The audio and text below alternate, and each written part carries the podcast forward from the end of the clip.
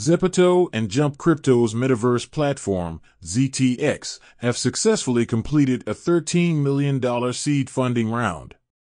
Web3 enterprise equity trading company, Dinari, has concluded a $7.5 million seed funding round.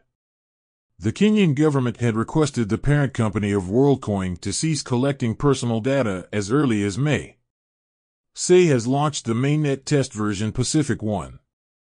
The Ethereum Foundation has provided nearly $9.22 million in funding for the second quarter. Binance payment infrastructure provider, Binance Connect, will cease operations today. Gitcoin Grants 18 is now available on Optimism and Public Goods Network. PayPal will suspend cryptocurrency purchasing services in the UK starting from October and may resume in early 2024.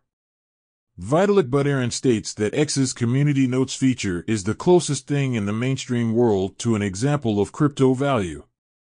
BlockFi has initiated a vote collection period for its Chapter 11 bankruptcy protection application plan.